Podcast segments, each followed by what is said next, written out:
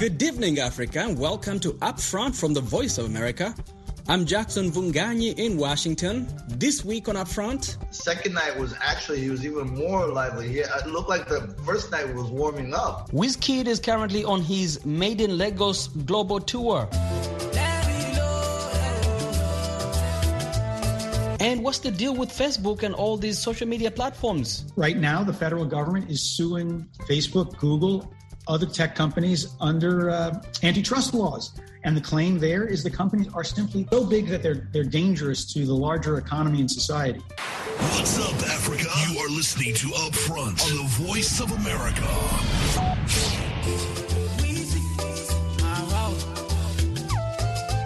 There is no doubt that Wizkid is the preeminent prince of Afrobeat. And this year, 2021, he's actually having a great year. His song Essence, featuring the very talented Tems, reached number one on Billboard's R&B hip hop airplay chart. Billboard called it a milestone achievement for the Afrobeats genre, and Wizkid is currently on his global tour for that album, Made in Lagos tour. And he made a stop here in Silver Spring, in the suburbs of Washington, D.C. Silver Spring is home to a vibrant immigrant community that makes for a perfect location for a cultural institution like the Fillmore. Wizkid sold out that venue for two shows which came as no surprise since he recently sold out the iconic O2 Arena in London in just two minutes. The Fillmore was the third stop in his 17 date tour, which will end next year in January of 2022. The previous three nights, he had performed for thousands in Brooklyn, New York, and went on to perform for thousands more in Chicago and other cities. Silver Spring is also home to my next guest, Tuma Basa. Tuma attended the concert. Matter of fact, he went twice. But Tuma is not your regular concert goer. He's also a trailblazer in the global music industry. He's currently the director of black music and culture at YouTube. He joins me to chat about the influence of Afrobeat on global culture, the power of the diaspora cultural consumer, which, by the way, I read a statistic that the combined buying power, that's the consumption power of blacks, Asian Americans, and Native Americans, is estimated to be $2.4 trillion. I would be curious to know how much of that represents the African diaspora. But that's a conversation for another day. Welcome, Tuma. How did it feel for you to finally get back to live concerts after a year of mostly virtual events? So that was that was my first real show. So that it, it was in the beginning. It was a little awkward in terms of like comfort level and and um and and all those people and uh, and as we all wore we, we kept our masks on most of the time you know? So we were singing through our masks. At the end of the night my mouth was dry. So it's a it's a transition but but it, but it's like um, a happy transition because that was a part we even those in the height of the pandemic we weren't sure if things were ever going to come back to live shows and everything. We, we weren't sure if it was going to stay live stream permanently. Mm-hmm. so so for me it was a welcome and and and and, and, and it was a great night. Uh, what what yeah well all even what with, a show even with the masks on even with the masks on it did not kill the energy in the room. Oh not at all not at all. And, and, and by the way most of the people weren't wearing masks. It's just that we were more cautious. And the other thing about the show was uh, everyone was cl- cl- close together. We haven't been that close together in a, in a long time. Like like in a very long time. Absolutely, absolutely. How did how did Wizkid do? I thought he did great. I thought he did great. Uh, the this I, I went two nights in a row. So he so I, I, posted that show was so nice. I went twice, right? And uh, second night was actually he was even more lively. He it looked like the first night was warming up. To, to, for that's talent for a show that great to almost be like the warm up. Let's let's talk about the business side of it. it this was a difficult time for artists around the world, but more so those in developing countries, developing economies. How did African artists survive during COVID? As a person who understands a little bit about the money side, the business side of it, what impact did the pandemic have on the industry? Well, well, during COVID, uh, every service was uh, figuring out mo- the monetization of live streaming, and um, so that um, revenue flow did exist. The hard part is if you do the same show in different cities, right? And then you do that show once to the whole world, it's hard to replicate, you know? So, so some people's business models is doing the same show multiple times in different places, right? And then you make more money that way. Mm. So sometimes it's a little harder if you do a show and you can't do it again because the, the whole world had access to it or the whole world saw it and uh, and and uh, so that that's that that's the tricky part of where we are right now with um, live stream technology and, the, and, and when it comes to monetization but, but there are also alternative monetization um, like with youtube you have super chats or super stickers where where yeah you're gonna monetize during vod but uh, the fans can show support they can express love almost like the way if you go to a Nigerian wedding and they're throwing dollars, throwing stickers at the artist, and they paid for those stickers. And those stickers is Altman. Right now, it's called alternative monetization. Maybe one day it'll be the mainstream monetization. Right. Because, but but then, during the during the time when they were not able to perform in the hall of 2020, many concerts. I remember by March of 2020, the Fillmore had booked about five acts. Mr. Eazi, yeah. I think it was Burna Boy, and a bunch of other artists, the Joeboys, all those up and up and coming artists that had just had a hit in 2019 and 2020 came they closed they, they, they, they canceled all their concerts how did they survive is there are there other revenue streams that are non-musical or musical in a way where I mean, they're still making money but i mean the, the artists that you talk you just mentioned are big artists so, so they're, they're going to make good money off of public publishing because you have to remember artists have multiple streams of revenue did they make money off of uh, royalties or um, streaming, et cetera, et cetera. They make money off of live. They, they make brand sponsorship deals. They, they, they have large social media followings and, and, and, and can exercise and that ability to be that. influencer. Yeah, they can uh, leverage that. Like, hey, you know, if I'm like if Pepsi pays them to um, post themselves drinking Pepsi and wiping their forehead. You know what I mean? It is so. So the artists you mentioned are all big names and have um, uh, uh, multiple streams of revenue. Right. Multiple streams of revenue. Find was one. Yeah. Right. Right. The, the artists that we would be concerned about are the emerging artists that depend on the road. You know, is that they're still building their name. They have their following, but the but their the them being on the road was their primary source of income as they built um, uh, uh, uh, uh, in the streaming world. Yeah, as they built their catalog, as they yeah. built their, you know, these all those guys.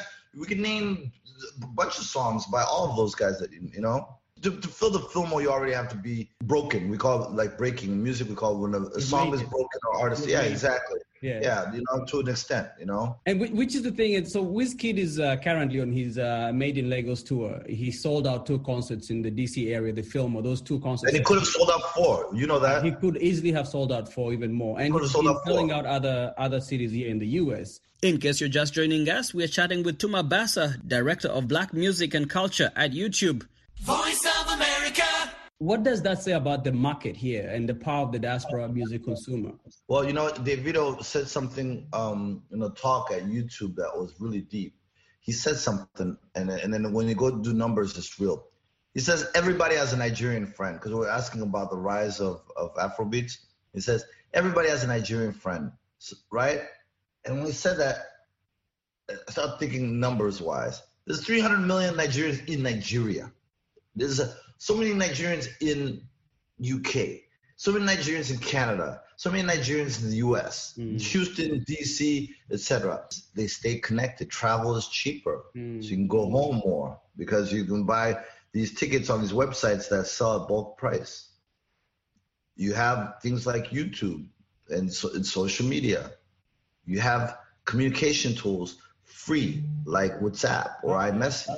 Mm. That's free, so you can keep in touch. You can be up to the minute. Right. You, you, you, the, the, the, the, the social disconnection or the cultural disconnection, I should say, mm. is, is not what it was in the 80s and 90s for the diaspora. Mm. And that makes such a huge difference right. in, in, in terms of the spread because you know what I mean, and, and of the potential, right? And now, yes, uh, the, uh, Lil Duval did a remix of Essence, right?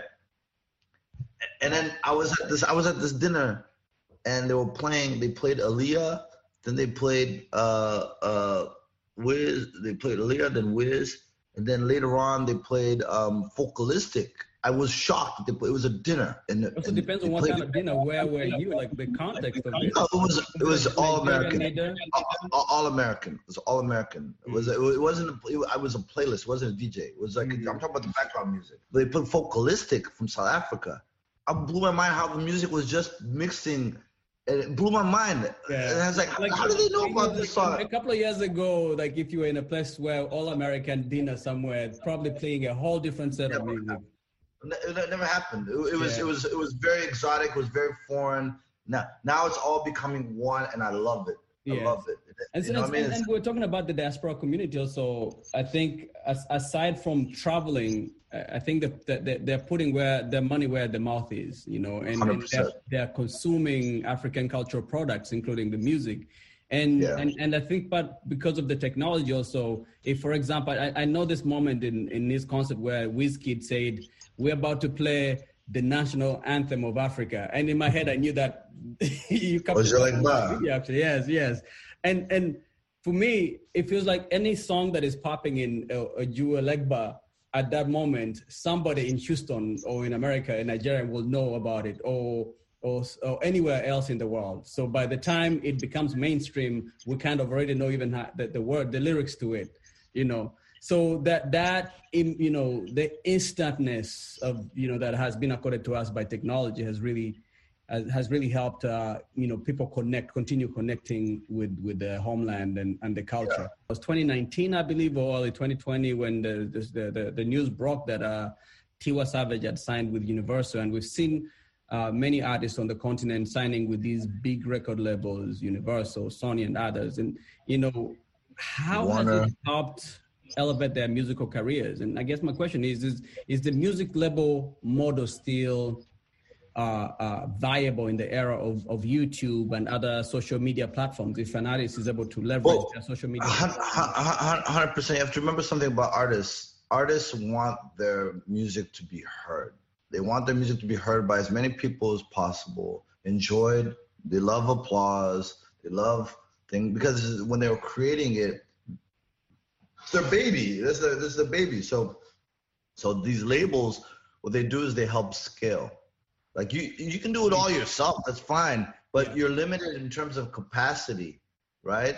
And and so so uh, the, these these labels, what they do is uh, now you have the potential to reach.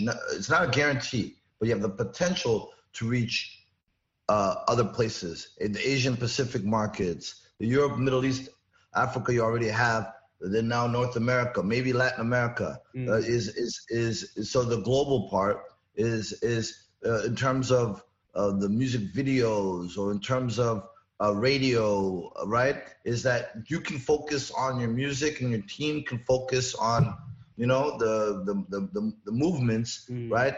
And then what they're focusing on is on um, what, what they like to call scaling and making it big and and and, and, and, and new markets.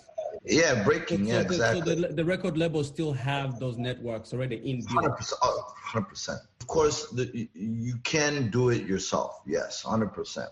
Mm. And you can be independent and, do, and you and you get paid more when you're independent if if you actually get to a certain place, right? Because you keep more. But getting there is really really difficult. And then the other, and the reason why I'm saying difficult, I'm not saying it's difficult because it's like impossible or hard to do is so competitive. You know how, how saturated the market is? You know how many songs are coming out every day? Right? So how, how do you break from that excess? Mm. You know I mean? How do you stand out? Right? Is that that partnership or that alignment with those uh, major record labels uh, uh, helps. It's strategic. It's strategic. These are strategic partnerships. Mm. You know, and they're still yeah. functional, still working, and still relevant.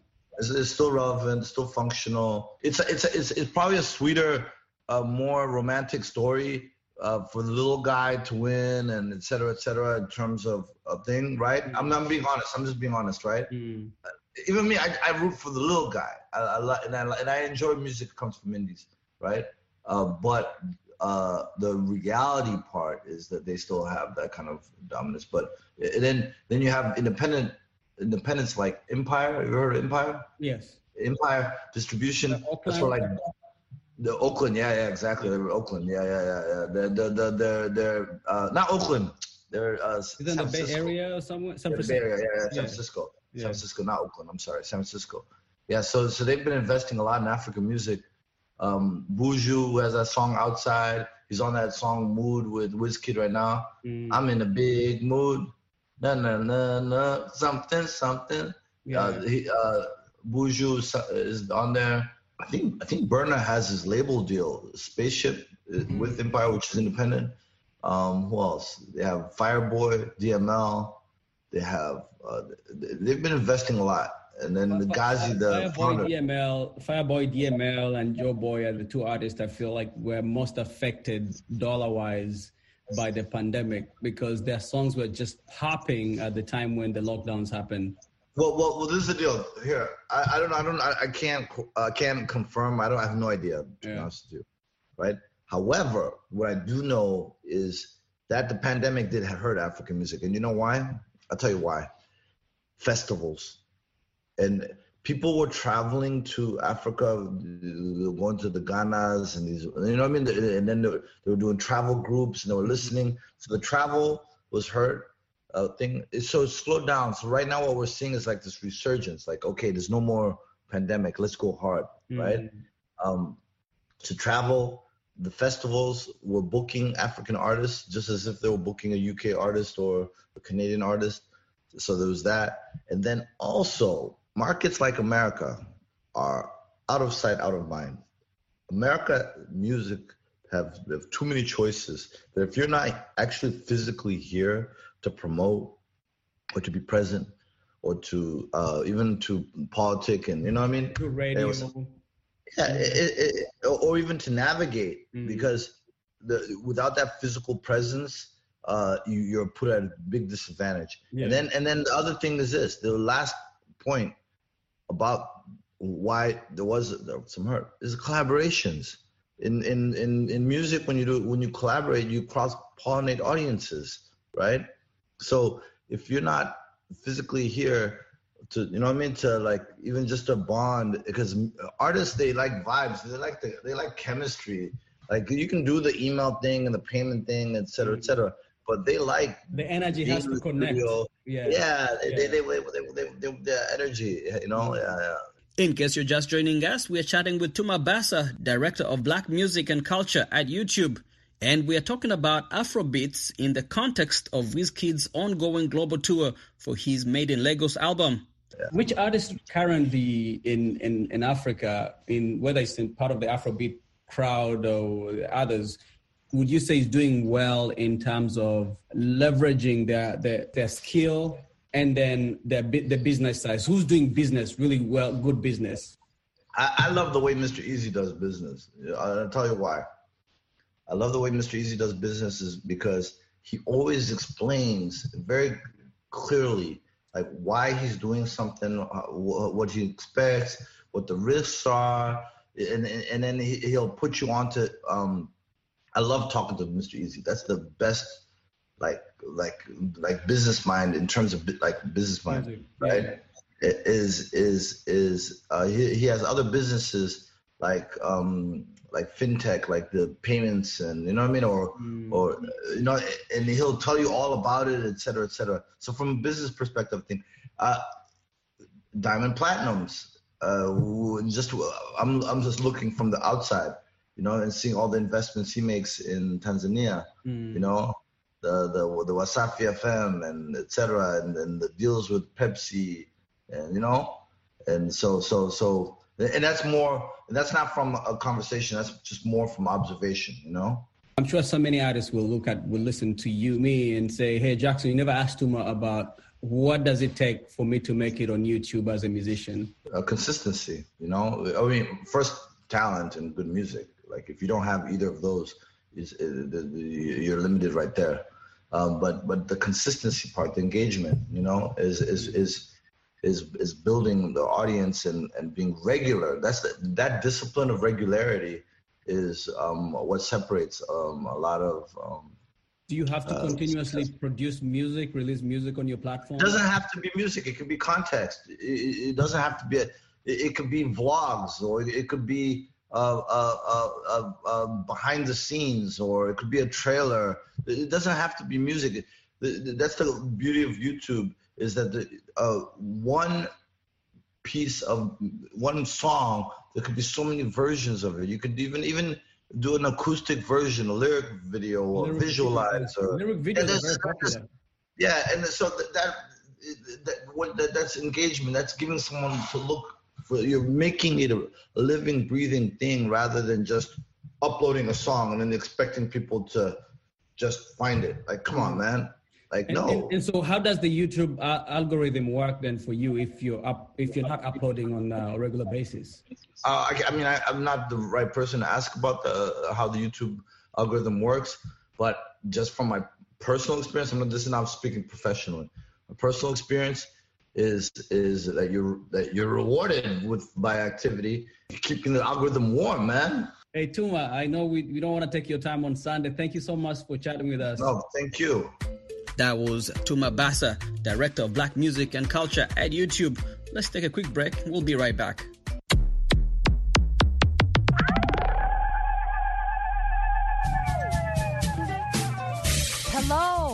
This is Heather Maxwell, host of Music Time in Africa. Join me every Saturday and Sunday for an hour of awesome African music. Like to stay on top of new music trends? Breakout artists? New releases? Maybe you just love the classic styles and artists of the past.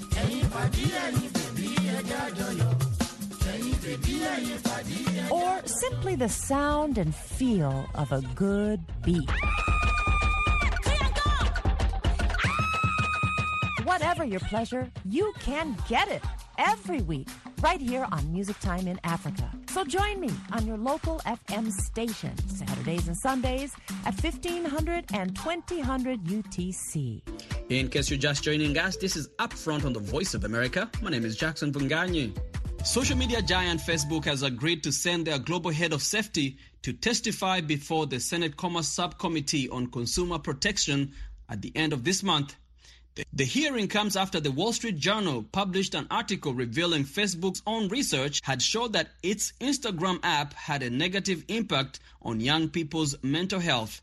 The New York University Stern Center for Business and Human Rights has published a study titled Fueling the Fire How Social Media Intensified U.S. Political Polarization and What Can Be Done About It the report calls for Congress and the Biden administration to mandate more disclosure about the inner workings of the platforms and require that social media platforms share data on their ranking, recommendation, and removal algorithms for researchers and regulators to use. Paul Barrett, who is the deputy director at the NYU Stern Center for Business and Human Rights, co authored the report. In this second part of my conversation with Mr. Barrett, he tells me that social media companies need to consider adjustments on how they are managed. Right now, the federal government is suing Facebook, Google, other tech companies under uh, antitrust laws. And the claim there is the companies are simply so big that they're, they're dangerous to the larger economy and society. Mm. I don't know how those cases are going to come out, but those, but those lawsuits implicitly raise the same question are you able to manage this company in its current form um, such that it's a net positive for society as opposed to uh, a negative? Mm. And you know, p- part of your recommendation, I guess, is that government has plays a role in these uh, social media platforms, They're creating their mm-hmm. own uh, and, and my question is, how, how do you make sure that the engagement on, on these platforms that you're suggesting is, is more authentic and not about people trying to get more likes or creating a viral moment?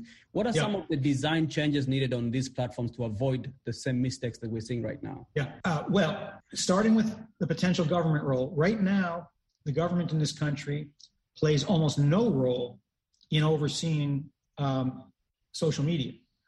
Uh, that makes the social media industry um, anomalous. I mean, broadcast television and radio are, are overseen by the FCC. The uh, equity markets, the stock markets, are overseen by the SEC. Um, and you know, and then you've got the Federal Election Commission, on and on. There is no one body that, uh, as an ongoing, um, sustained matter, uh, keeps an eye on uh, social media. So that that that's a start starting point. I, I think we are now at the point where we have to conclude that this industry is not going to self-regulate itself sufficiently so the government needs to entertain some type of constructive role. And the first step i think is uh, for the government to require a much greater degree of transparency which is to say the government will not have anything to say about particular pieces of content or types of content in this country we can't do that First Amendment, free speech. Facebook is a private speaker in that sense and needs to be allowed to do what it wants to do. But the First Amendment does not stop the government from saying, we want you to, to disclose um, how your algorithms work so that we can get a, a better idea why one person sees one news feed and another person sees a very different news feed. How is it the decisions are made about uh, ranking, recommending, and removing content. Um, and once we had a better idea of just exactly how these automated systems worked, I think we could make much more informed decisions about whether, for example, it's really a good idea to have a whole system of rewards for virality. Is it absolutely necessary to uh, to have a, you know, a system of likes and dislikes, to um, uh, you know allow uh, you know people to necessarily share everything. Maybe there should be more impediments placed um, before the user, uh, before that person is able to share. I mean, for example, Twitter has already done this to a slight degree. If you go on Twitter and a tweet contains uh, a link to an article, and you go to share, uh, you know, retweet that article, it before you can retweet it, Twitter asks you, Are you sure you want to retweet it even though you haven't read the article yet? Okay, that's a good first step. That should slow people down a little bit, make them think a little bit. Um, I think a lot more experiments along those lines uh, are needed. And the only way to make those experiments useful uh, or, or, or, potentially productive is for the uh, regulators and the public and everyone to understand better um, how these systems actually work. WhatsApp is very popular in Africa, actually, in, in yeah. developing countries. I've seen that WhatsApp has part of its safeguards limited how many to how many people you can share one single story, and and I think that is limiting the virality of some of these uh, right. fake stories. That, you know, I've, I've been reading that, and, and I know that Americans are really good at functioning without appeals to power. Is, is there a private sector solution to this public threat that, as you say? Well, in theory, there there ought to be. In theory, the, the major tech platforms could self regulate more effectively. One of the problems with these platforms, though, is I fear that in their short lives, they're all, you know, in the range of 15 years old or so, that, that they have become more complicated and more vast than their founders anticipated. And the people running these companies simply don't fully have their arms around them, don't, don't actually, are not able to uh, deal with all the challenges that they face. I am not in favor of the government taking over the companies or the government dictating how they're managed on a day to day basis. No, I think that would be a bad idea and dangerous. Um, but I think if, if we understood more about how the companies functioned, that would create demands from the public, from political leaders and others, that the companies consider adjustments to how uh, they're, they're managed. That was Mr. Paul Barrett. He's the Deputy Director of the NYU Stern Center for Business and Human Rights. And with that, we come to the end of our show today. Many thanks to our guests, Tuma Basa, Director of Black Music and Culture at YouTube, and Mr. Paul Barrett of the NYU Stern School. For more on these topics, remember to check us out at voanews.com slash upfront, where you can also catch our previous podcasts. You can catch me on social media. I'm at Upfront Africa or the Upfront Show at VOA Upfront. Until next time, goodbye, everyone.